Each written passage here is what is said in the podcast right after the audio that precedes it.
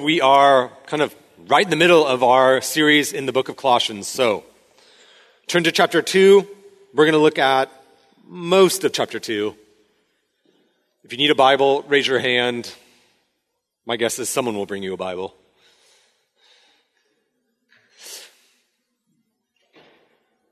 Colossians chapter 2. Sometimes, and I think we've seen this recently, sometimes good intentions don't always turn out to turn out with good outcomes. You ever notice this? We're seeing this on the news all the time. We see this, I think, kind of especially in the courtroom. You, you hear men and women say things like, I just really didn't intend to hurt anyone. Sort of any idea can get out of hand, can't it? Slowly, someone can just get carried away in their passion, in their zeal, in their excitement for an idea, and then wake up one day and realize that they've been swept away by the idea. I think we see that often when we turn on the news. Think of protests, wherever they are. It's filled with men and women who got swept away with an idea. In their zeal and their excitement, they showed up thinking maybe this was going to be just a peaceful protest that then ends up. And they realize that in their zeal, in their passion, in their excitement, they just got swept away in the moment. This can happen spiritually too. We can be so zealous for God, so interested in sort of deeper things, that we can do all sorts of crazy things. Right? We can be on fire for Jesus, but we can get swept away in that zeal. Just because you have good intentions doesn't mean you always lead to perfect or righteous outcomes. So, my question to you this morning is this Do you want to go deeper with God this, this season in your life? I mean, I hope so. Well, how do you do that without getting swept away into all sorts of spiritual weird practices? How do you actually go deeper with God? This morning, I'm going to give you, I'm going to be sort of negative this morning, okay? Because the text is sort of negative, okay? I'm going to give you four ways how not to go deeper with God, all right? Four ways in which you can kind of get swept away in your zeal into all sorts of craziness. And then I'm just going to give you simply one way. One simple, money back guarantee, full proof method of going deeper with God. So every week I try to give you the big idea. We're going to look at verse 6 to verse 23. And the big idea, which should be behind me, is simply this Don't be swept away by false teaching. Instead, walk with Christ. I'm going to read all this uh, text and then we'll kind of slowly work our way through it. Starting in verse 6. Therefore, again, Paul's continually talking. Therefore, as you receive Christ Jesus the Lord, so walk in him, rooted and built up in him and established in the faith, just as you were taught, abounding in thankfulness. See to it that no one takes you captive by philosophy and empty deceit, according to the human, according to human tradition, according to the elemental spirits of this world, and not according to Christ. For in him the, full, the whole fullness of deity dwells bodily, and you have been filled in him, who is the head of all rule and authority. In him also you were circumcised with a circumcision made without hands, by putting off the body of the flesh by the circumcision of Christ, having been buried with him in baptism, in which you were also raised with him through faith in the powerful work working of God, who raised him from the dead. And you who were dead in your transgressions and uncircumcision of your flesh, God made alive together with him, having forgiven us our trespasses by canceling the record of debt that stood against us with its legal demands. This he set aside, nailing it to the cross. He disarmed the rulers and authorities and put them to open shame by triumphing over them in him. Therefore, let no one pass judgment over you in questions of food and drink, or with regard to festivals or new moon or Sabbath. These are a shadow of the things to come, but the substance belongs to Christ. Let no one disqualify you, insisting on asceticism and worship of angels, going on in detail about visions, puff up without reason by sensuous mind, and not holding fast to the head, from which the whole body, nourished and knit together through its joints and ligaments, grows with a growth that is from God. If with Christ you died to the elemental spirits of this world, why, as if you were still alive in this world, do you submit to regulations? Do not handle, do not taste, do not touch, referring to the things that perish as they are used according to human precepts and teachings. These have indeed an appearance of wisdom in promoting self made religion and asceticism and severity to the body, but they are of no value in stopping the indulgence of the flesh. Make sense? Amen? Man, Paul loved a comma, didn't he? Okay, so in chapter 2, we have the text, in many ways, is broken up into four warnings four warnings about how not to go deeper with God. You kind of, I, I hope you saw them um, when I read through it. You, you see the first one in verse 8, then verse 16, then in verse 18, then in verse 20. So, so we're going to work our way through these four warnings. So that first warning, verse 8. See to it that no one takes you captive by philosophy and empty deceit according to the elemental spirits of this world and not according to Christ. Now, this first warning, Paul isn't against philosophy per se. All right? Ph- philosophy literally means love of wisdom.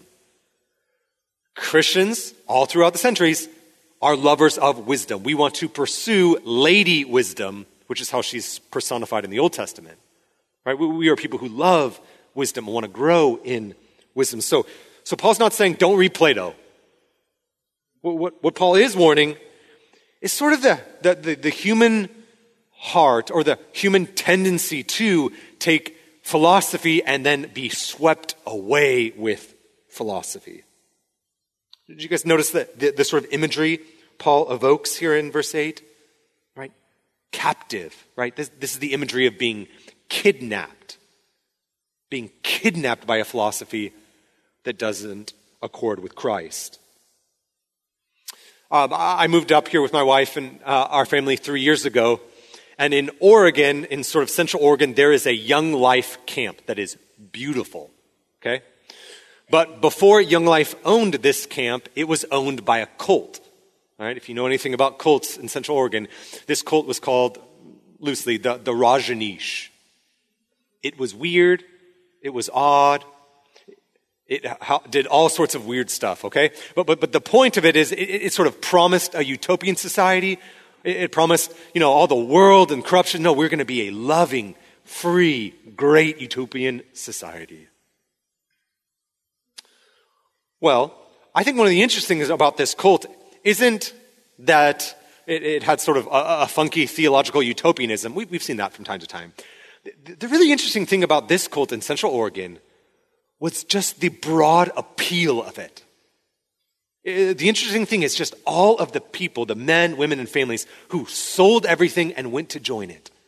Right? These were normal people, like lawyers, doctors, soccer moms who drive vans. These were just normal people, sold everything in order to move out and be a part of this cult. They were kidnapped for decades by this philosophy. And it can happen to the church as well. Right? The, the church also can be kidnapped by philosophies that sound great, that sound wonderful, but then you wake up one day and think, was that in accordance with Christ? One of the best selling business books, leadership books of all time, is a book by Jim Collins called Good to Great. My guess is some of you know this book. Now, Collins, he's attempting, broadly speaking, his sort of thesis is to show how companies can build a culture and go from good to great, hence the title.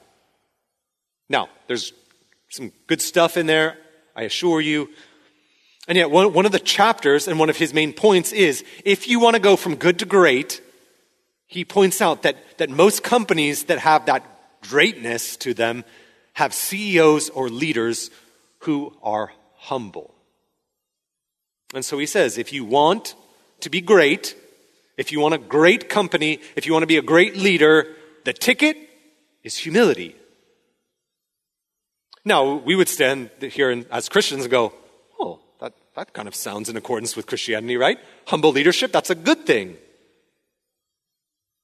But is that how the New Testament generally, and Jesus in particular, talks about greatness? That, that, that greatness can be had, and the vehicle that you need to get into in order on, on your kind of journey to greatness is humility. So clothe yourself in humility, and then you'll have money, wealth, greatness. Do you remember the sons of thunder? Right? The, the, two of the, disciples of, of Jesus come to Jesus and say, We want to be great. We want to see it glory. We want to know how to go from good to great. And what does Jesus say? Jesus says, Well, look at my life. I came not to be served, but to serve and give my life as a ransom. And basically, what Jesus is saying is, you want to look what look in the face of greatness, or you want to know what true greatness is? Humility isn't a means to get there. Actually, humility is what greatness looks like. Being humble for humble sake, even what it means dying.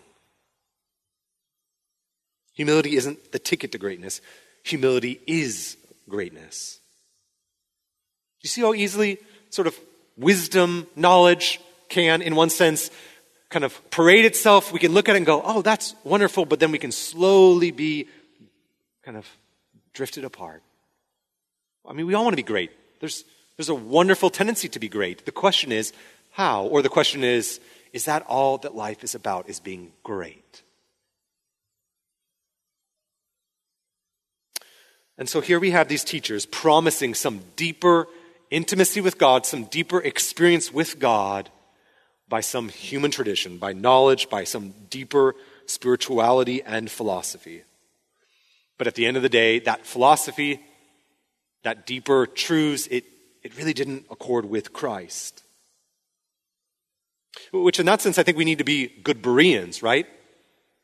I don't think the helpful thing as it relates to this knowledge, I don't think the goal is don't read secular books, don't listen to secular music. That's not, that's not, the, that's not the application. The, the application is don't needlessly, mindlessly consume culture. Instead, critique culture in a Christ centered, Bible saturated way, right? As you engage culture, which is inevitable, right? You can't live apart from engaging with culture. But as you engage culture, the question is how can you do so so saturated with the Bible?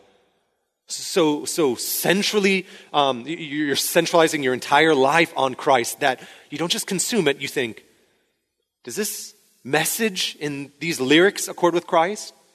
How do i throw this out but take this? Or this, this movie that comes how do i think about it? Right? In my opinion great parenting isn't never watch disney. I think great parenting is watch disney and then talk about it with your kids. Because there's a message. And the question is, how can we think about this message and engage in that message and do so so that we're not captivated and swept away by the message? And I think we also do this in community. I mean, just sitting here, right here, is a wealth of wisdom that we should share and encourage each other. But at the end of the day, all of our collective wisdom, what we need to do and what Paul's communicating and encouraging us to do is to take our wisdom and then submit it to God and His Word with our hands open, saying, Is this in accordance with Christ? So, first, right, this, this warning about going deeper uh, with God, but, but doing so in a way that's kind of uh, wisdom not in conjunction with Christ, mm, that's just a fool's errand. It's not helpful. That's a misstep. That's the first. But then, second, go, go to verse 16. This is, the, this is the second warning. We read this Let no one pass judgment on you in questions of food and drink, or with regard to festivals, or new moon, or Sabbath. So, evidently, whatever this false teaching was, and, and again, I don't think we know exactly, we get sort of the flavor of it, but we don't know the exact meal. But whatever it was, there was a a, a strong Jewish component to it. And so these teachers were saying, okay, you want to go deeper with God? We've got the ticket, okay? Right? If you obey the Old Testament dietary laws and many of the other laws, that's how you go deeper with God. It's all about following the festivals and the dietary code. And as you do that, well, you're going to go deeper with God. And in many ways, here's Paul's warning against what we sort of have called the idea of legalism, right? Going deeper with God, experiencing a deepness with God by using the law in ways the law was never intent or was not purposed for us. Because the Old Testament laws, they're not bad. They, they were good. The, the Old Testament festivals, good. Sabbath, good. All of it was good, but it was all given in a particular time for a particular purpose within a context of redemptive history. And that's Paul's point. You just keep reading, right? But Paul, continues to write, the Old Testament laws are shadows of the, of the, uh, of the thing to come, the substance of which is Christ. Right? There's nothing wrong with the Sabbath.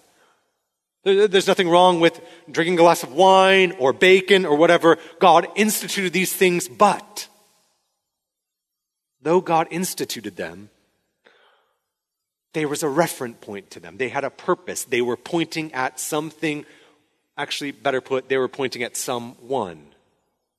Old Testament laws were a shadow, the substance of which was Christ.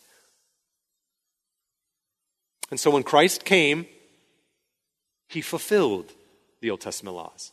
So, so here we have the Old Testament saints, the Old Testament people of God saying, okay, obey God's law, and they couldn't. And then you have Christ, the ultimate people of God, the ultimate Israel. He comes and he obeys. That's why it's so important in theology to say that Jesus fully obeyed God. Why? Because he had to as the new Israel. And in his full obedience to all of the laws, he now fulfills them. And so the image here is, is laughable, okay? We're supposed to sort of laugh, all right? Just imagine for a second if you're outside with someone, probably not now, so think June, okay? You're, you're outside with someone and the sun's out, okay? Someday we'll see the sun. And you're outside and imagine talking with someone, but they're not talking to you, they're not even looking at you, they're just talking to your shadow. Do you know how ridiculous that would be? How odd that would be? Well, that's what these teachers were doing. They were talking to shadows thinking that the, the, the real thing was in the shadow when Christ is standing here all along saying, Stop talking. Like, no, the, the, the shadow is just pointing to me. And that's what those laws were all about.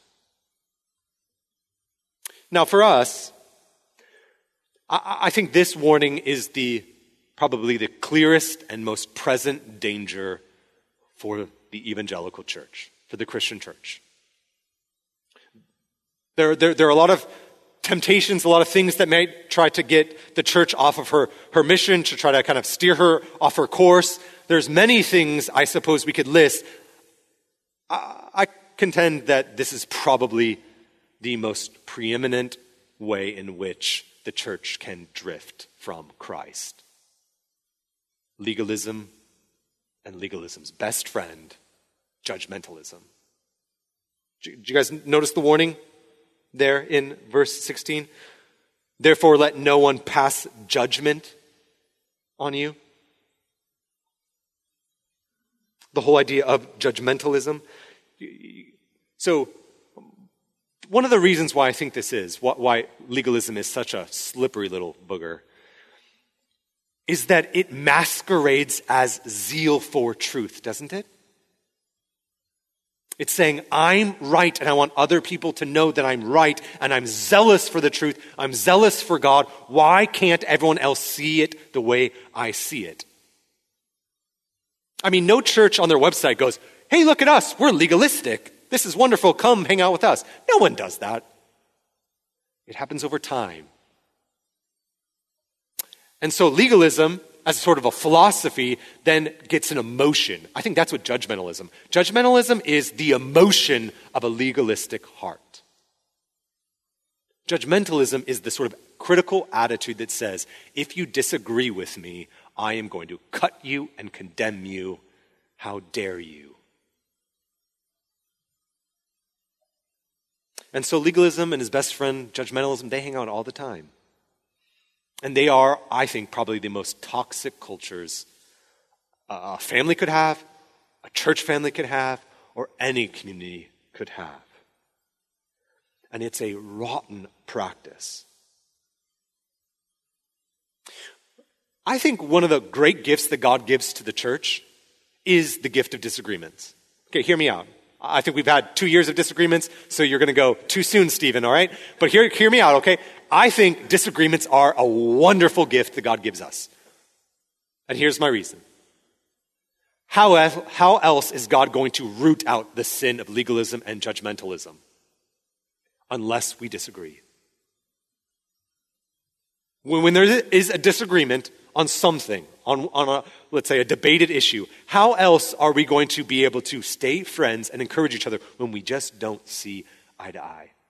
Or how else will we be able to repent of our sins of judgmentalism if they never manifest? I think disagreements can be a wonderful thing. A, a wonderful thing that, that, that, when something happens, and, and it can go both ways. It's not just the strict Christian, right? It's the loose Christian that can judge the strict, right? It can go both ways. It, it really doesn't matter. J- judgment will kind of inflame any human heart in order to look down on someone. But when that happens, and you sense that in your heart, looking down on someone, what a great opportunity to seek Christ, to repent of that sin. We don't, I don't think, talk a lot about. We, we've got our sort of typical sins we talk about. Oh, but judgmentalism, judging others, it's a toxic sin. And that's the third thing he points out. He says, don't judge one another based on food and drink. Then, third, the third warning. Look at verse 18. He says, Let no one disqualify you, insisting on asceticism, worship of angels, going on in detail about visions, puffed up without reason by the sensuous mind, and not holding fast to the head, from whom the whole body, nourished and knit together through its joints and ligaments, grows with the growth that is from God. So, the, the sort of third way in which we can just, in our zeal, get kind of drift away and doing all sorts of craziness is he his warning is not to be disqualified. Evidently, in some ways, they were saying, oh, yeah, you have Jesus, but you need something deeper, a, a, a greater mystical experience, maybe even some mystical experiences with angels. Or you need some a sort of ascetic practice, right? You need to bring some pain into your life in order to get some spiritual gain. So, so you could think of maybe these teachers like CrossFit instructors, right? Those people who just yell at you. You want to, you can't, you can't get strong unless you get some, some pain in your life. And so they're saying, hey, you want to get, go deep with Jesus? You need some pain.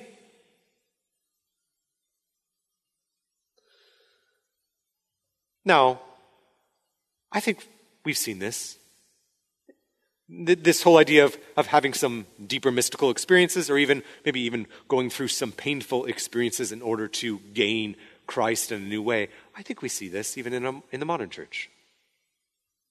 Uh, personally, I've been in a room with brothers and sisters who are more the charismatic, and they are my brothers and sisters, and they very much meant well. But I have sat in a room and they promised me that if I just spoke in supernatural ways and just had prophetic visions, then and only then would I truly go deeper with Jesus.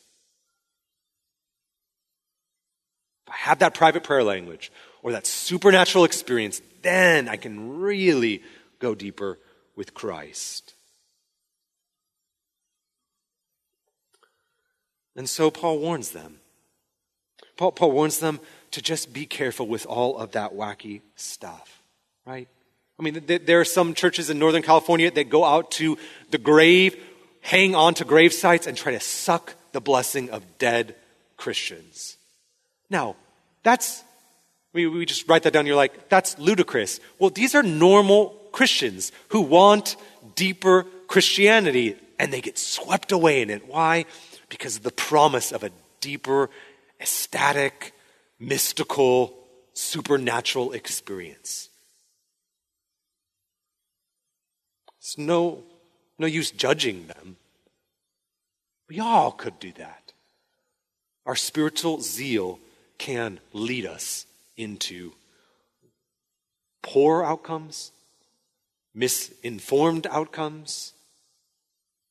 Our hunger for God can sometimes outrun God's word. And it can puff us up then, doesn't it, right? Look at this experience. Oh, you haven't had that experience? Oh, I've had that experience. Ooh, awkward. And so Paul says, no, it, th- those sorts of things, when you, when you elevate experience as the penultimate, well, all it does is puff you up. And Paul says, no, what's most important isn't your puffed up head. What's most important is that you are metaphorically connected to the true head, Christ Jesus. That's where spirituality is found. So that's the third warning. Then, verse 20, the fourth warning. Paul says, and warns them not to submit to false wisdom. If with Christ you died to the elemental spirits of this world, why, as if you were still alive in the world, do you submit to regulations? Do not handle, do not touch, do not taste. These were things that people were saying, which all refer to the things that perish as they are used, according to the human precepts and teaching. These have indeed an appearance of wisdom in promoting self made religion and asceticism and severity of the body, but they are of no value stopping the indulgence of the flesh. That, that whole phrase, indulgence of the flesh, is shorthand for sin. They can't stop sin. So Paul says, I mean, don't, don't submit to these lies, these falsehoods. And there really is a, a sort of tragic irony in all of this. You see, the, the, these teachers were encouraging deeper revelations, deeper experiences, a more robust Christianity. And the tragedy is that this is so rotten that this sort of self made religion, which is what Paul calls it in verse 23, it, in the end of the day, has no power, does it? It has no power to stop sin. Like all, all self made religion can do is stop a symptom. You, you worship money? Self made religion can teach you how to give your money away. You, you worship your beauty? Self made religion can teach you how to get all the mirrors and get them out of the house. You lie? Gossip? Well, self made religion can teach you how to staple your mouth shut. And those might be useful. And in the short run, they might even be helpful.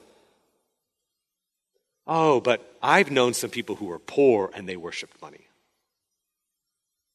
I've known people who haven't verbally said anything negative, but you could just see it in their hearts, can't you? All self made religion can do is scrub a behavior. It has no power to scrub the human heart, does it? And this is the irony, this is the sad irony of these teachers. They're working so hard to follow the rules. Mm, they're, they're putting pain in their life in order to gain spiritual experiences. They have all of this zeal. They want God. They want truth. They want this mystical experience with God. They want to unlock God's word. You ever watch TBN and they just promise to unlock God's secret codes that, and then you just look out and there's a blood moon that, oh my goodness, that's what this means. And they, they do kind of, uh, I call it newspaper hermeneutics, right? They open up the Bible and they go, oh, Russia's moving here. That means that Revelation, right? Well, all of it comes from a zeal and a desire, I think, to want to go deeper with God, to unlock what God is doing so that we can unlock our spiritual potential. But it's all wishful thinking, Paul says it gains us nothing. We might have great intentions, but great intentions don't always lead to perfect or great outcomes. So, those are the, fa- the four ways not to go deeper with God. I'm going to give you one. One way to go deeper with God. Look back at verse 6. Verse 6 says this Therefore, as you received Christ Jesus the Lord, so walk in him, rooted and built up in, in him and established in the faith, just as you were taught, abounding in thanksgiving. This, this past week, the one and only Aaron Sherwood told me that the main controlling verb in this section is in verse 6. It's that verb, walk in him. Okay? I spent two or three hours on Thursday trying to prove him wrong. I wish I had those two or three hours back. He's exactly right. The, the main verb is to walk. It's an imperative. Walk in Christ. And notice right before that verb, it says, therefore, as you've received Christ Jesus the Lord, as you've received Christ as the Lord of your life. Christ isn't just the Savior, He's the Lord, right? What God has united, let no man separate. Christ is both Savior and Lord. He's the Messiah and He's Lord. After you've received Him, then the imperative is to walk in Him. Now, that's sort of a weird thing to say. What do you mean by walk with Him? Well, it was a Hebraism. And it was shorthand not just for one thing to do among many, right? It's not like, well, today I'm going to walk with Christ. Tomorrow I'm going to walk, I'm going to slow down and I'm going to sit with Christ. That's not, that's not the idea here, right? Right? Walking with Christ was a sort of shorthand for all of my life. So he's saying, in all of your life, when you wake up, when you go to bed, and everything in between, all of it is meant to be walked with Christ. That he is supposed to saturate your entire life. His lordship over your life is supposed to trickle down into the totality of your life. And so that's the imperative, that's the command. Walk in Christ. That's the secret sauce of true spirituality. Walk in Christ. But Paul doesn't just leave us. Paul then gives us four participles, which a participle, grammatically speaking, helps to um, explain how you accomplish a verb. These are verbal participles. This is verbal participles, and so he gives us four participles. You can, you can see them right there in verse seven. Rooted, built up, established, abounding in thankfulness. Participles. But interestingly enough, the first three, they're passive. M- meaning that something outside of this church is acting on them, something inside of them. So God roots, God builds, God establishes. The church, like us, are passive in that. God brings that work. But then the is not passive, it's active. So there's one thing we're supposed to do. We're supposed to walk in Christ. How do we do that? One thing. Having been rooted and established, having in Christ, what are we to do? We are supposed to abound in thankfulness. Okay, so there's, there's one thing I'm going to say that you need to do today. There's, there's one thing, if you really want to walk with Christ, there's, there's one command that be thankful, be grateful. That's what walking in Christ looks like. It looks like forming gratefulness in your life for all that God has done. God rooted you, established, He built you up. You received Christ. Now be thankful for all done. And that's how Paul fleshes this whole idea out. So I'm just going to give you really quick three kind of truths in our text that should or that we ought to or that ought to fuel our gratefulness to God. All right? Three truths. First, we see it in verse 10. It says that Jesus fills us. Now, that doesn't mean that, like, you know, the space between my organs, Jesus, like, inhabits. That's not what's going on here, okay? Again, metaphors here. But though it's a metaphor, it's still kind of cryptic, right? What does it mean that Christ fills us? Verse 11 and 12 explains it. Verse 11 says, In him also you were circumcised with a circumcision made without hands, by putting off the flesh by the circumcision of Christ, having been buried with him in baptism, in which you were also raised with him through faith in a powerful working of God who raised him from the dead. So remember, Paul is speaking largely to Gentile Christians who themselves haven't been circumcised. And I think that's why he's saying, You also, you also were circumcised. He's talking metaphorical, kind of spiritual language here, saying you, you weren't physically super, uh, circumcised or circumcised in a sense when you, in faith, trusted Jesus. And I think it's pointing to Jesus on the cross here, right? The circumcision you receive because of Christ's work on the cross. A spiritual circumcision that Jesus brings to us, us to not be dominated and ruled by sin anymore. That's the whole idea of cutting off the flesh. The power of sin has been broken. So, if I could just sum up, and this is technical, sort of Pauline, uh, thing to try to figure out how this all works together. I promise you that. But, but the logic, as simply as I can kind of communicate it, is this, right? Instead of stripping off a piece of our flesh in physical circumcision, in Christ we have been stripped away. We have that circumcision. That sin has been because of Jesus' death on a cross. And then Paul goes on to say, okay, well, that faith, that faith, and then he, he, he moves from circumcision and he starts talking about that we have been fully immersed in Christ. And we're alive now in Christ. We've been immersed in his death and are now alive, alive through his resurrection. So, so the whole idea of being filled with Christ is a sort of short for all that Christ has done, his perfect life, his death, his resurrection, his ascension, the totality of his ministry can be yours. That life can fill your life. That's how mystically close and unified you are when you put your faith and trust in Jesus Christ. You are with Christ. His life, his death, resurrection, ascension, yours. That's what it means that you can be filled with Christ. Isn't that amazing? Paul wants us to meditate on that and just be grateful for that mystical communion that we can have with Jesus Christ. Second, look at verse 13. This is the whole idea of forgiveness. Verse 13, and you who were dead in your trans, uh, transgressions and the uncircumcision of your flesh, God made alive together with him, forgiven us our trespasses by canceling the record of debt that stood against us with its legal demands. This he set aside, nailing it to the cross. When I was in graduate school, uh, we had a cafeteria, and in the cafeteria there was this little box. And in this box had every student's name sort of on a ledger. And so you could grab coffee, you could grab some food and you would write on your name, you know, $2, cup of coffee, right? And you had this ledger. And it would, fortunately, it would grow throughout the semester, right? And the point, at the end of the semester, you would pay off that IOU.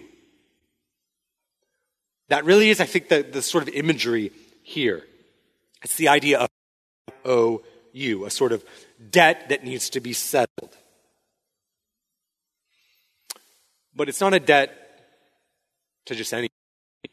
It's not a debt to a school. The idea here is that there's a debt that we owe to God. And this whole idea, this whole imagery goes way back in the Garden of Eden. So in the Garden of Eden, you have God creating man in his own image, setting man and woman, you know, in the garden saying, play, enjoy, but just don't eat of that one tree. And so Adam kind of, here's the contract. Adam signs the contract. Will obey God fully, finally, forever. And then in Adam, all of us have signed that contract. We've signed the contract. We will obey God, follow him. He is Lord. And so we signed that IOU. And yet, we see it in Adam and Eve. They fail, they fall, and then we see in our own life, right? And the older we get, the more breaths we take, the longer the ledger grows. The more debt we owe to God, the more sins fall on the ledger. And they grow and they grow and they grow and they grow. And yet, here we have a debt owed to God for our disobedience, but here we have a reminder that we are forgiven of that debt because of Jesus' work on a cross. You, see that there? Canceling the record of debt that stood against us and its legal demand. So the second Adam comes Jesus Christ, who obeys perfectly, and yet instead of who had no IOU, but on the cross, he then does something. He says, I'm going to take all of the IOUs, all of the debt, all of the ledgers of humanity, and I'm going to pay them in my death for them. You want to walk with Christ? You want to be grateful? Meditate on your forgiveness and never stop meditating on that reality. The last, and then we're going to be done. The, last sort of imagery or the thing to, to, to meditate on in order to increase our gratefulness to God is in verse 15. He dismantled the rulers and authorities and put them to open shame by triumphing over them in him. So again, the, this, is, this is said 2,000 years ago. In the ancient days, just think about this. Let's say the Romans sent off a general with an army to go fight the Goths. And they win. They're victorious. And so what would happen is the general would come back with the soldiers. They would come back and there'd be this just victory processional, right? And in the front, you've got the general and everyone's, you know, you know, giving them their loyalty and the honor that was due for this victory. And then right behind the general, you know, the leaders of this, this army, you had the soldiers. And they too would get cheers, excitement. You did it. Victory was yours. We won. But then after this, the soldiers, you had one more group. That were the captives. Those are the prisoners of war. Those were the Goths. And they would come and there would be open shame for them. That third party.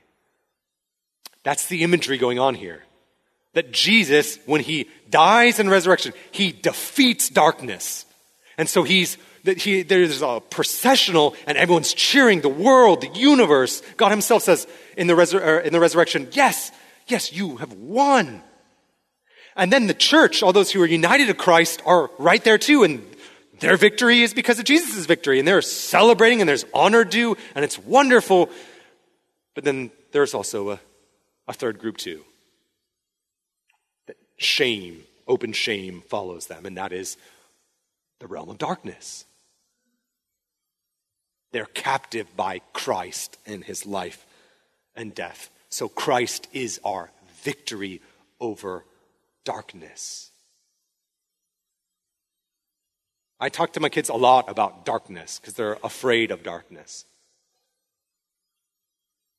And they can't grapple with, in many ways, that God is more powerful than darkness. And yet, not only is Christ our substitute, but Christ is in whom we have victory. On the, on the cross, he was victorious. Luther talked about it that, that Satan thinks he's going to win, right? Satan's like, oh, I, I got Jesus right where I want him. I'm a, I trapped him, and he's going to die. And Satan's like, this is fantastic. I finally won. But little did he know, the crucifixion was Satan's mousetrap, wasn't it? It was right then and there in the death that Satan realized, uh oh. In the death of, of God's Son was in the defeat of all darkness. You want to be grateful?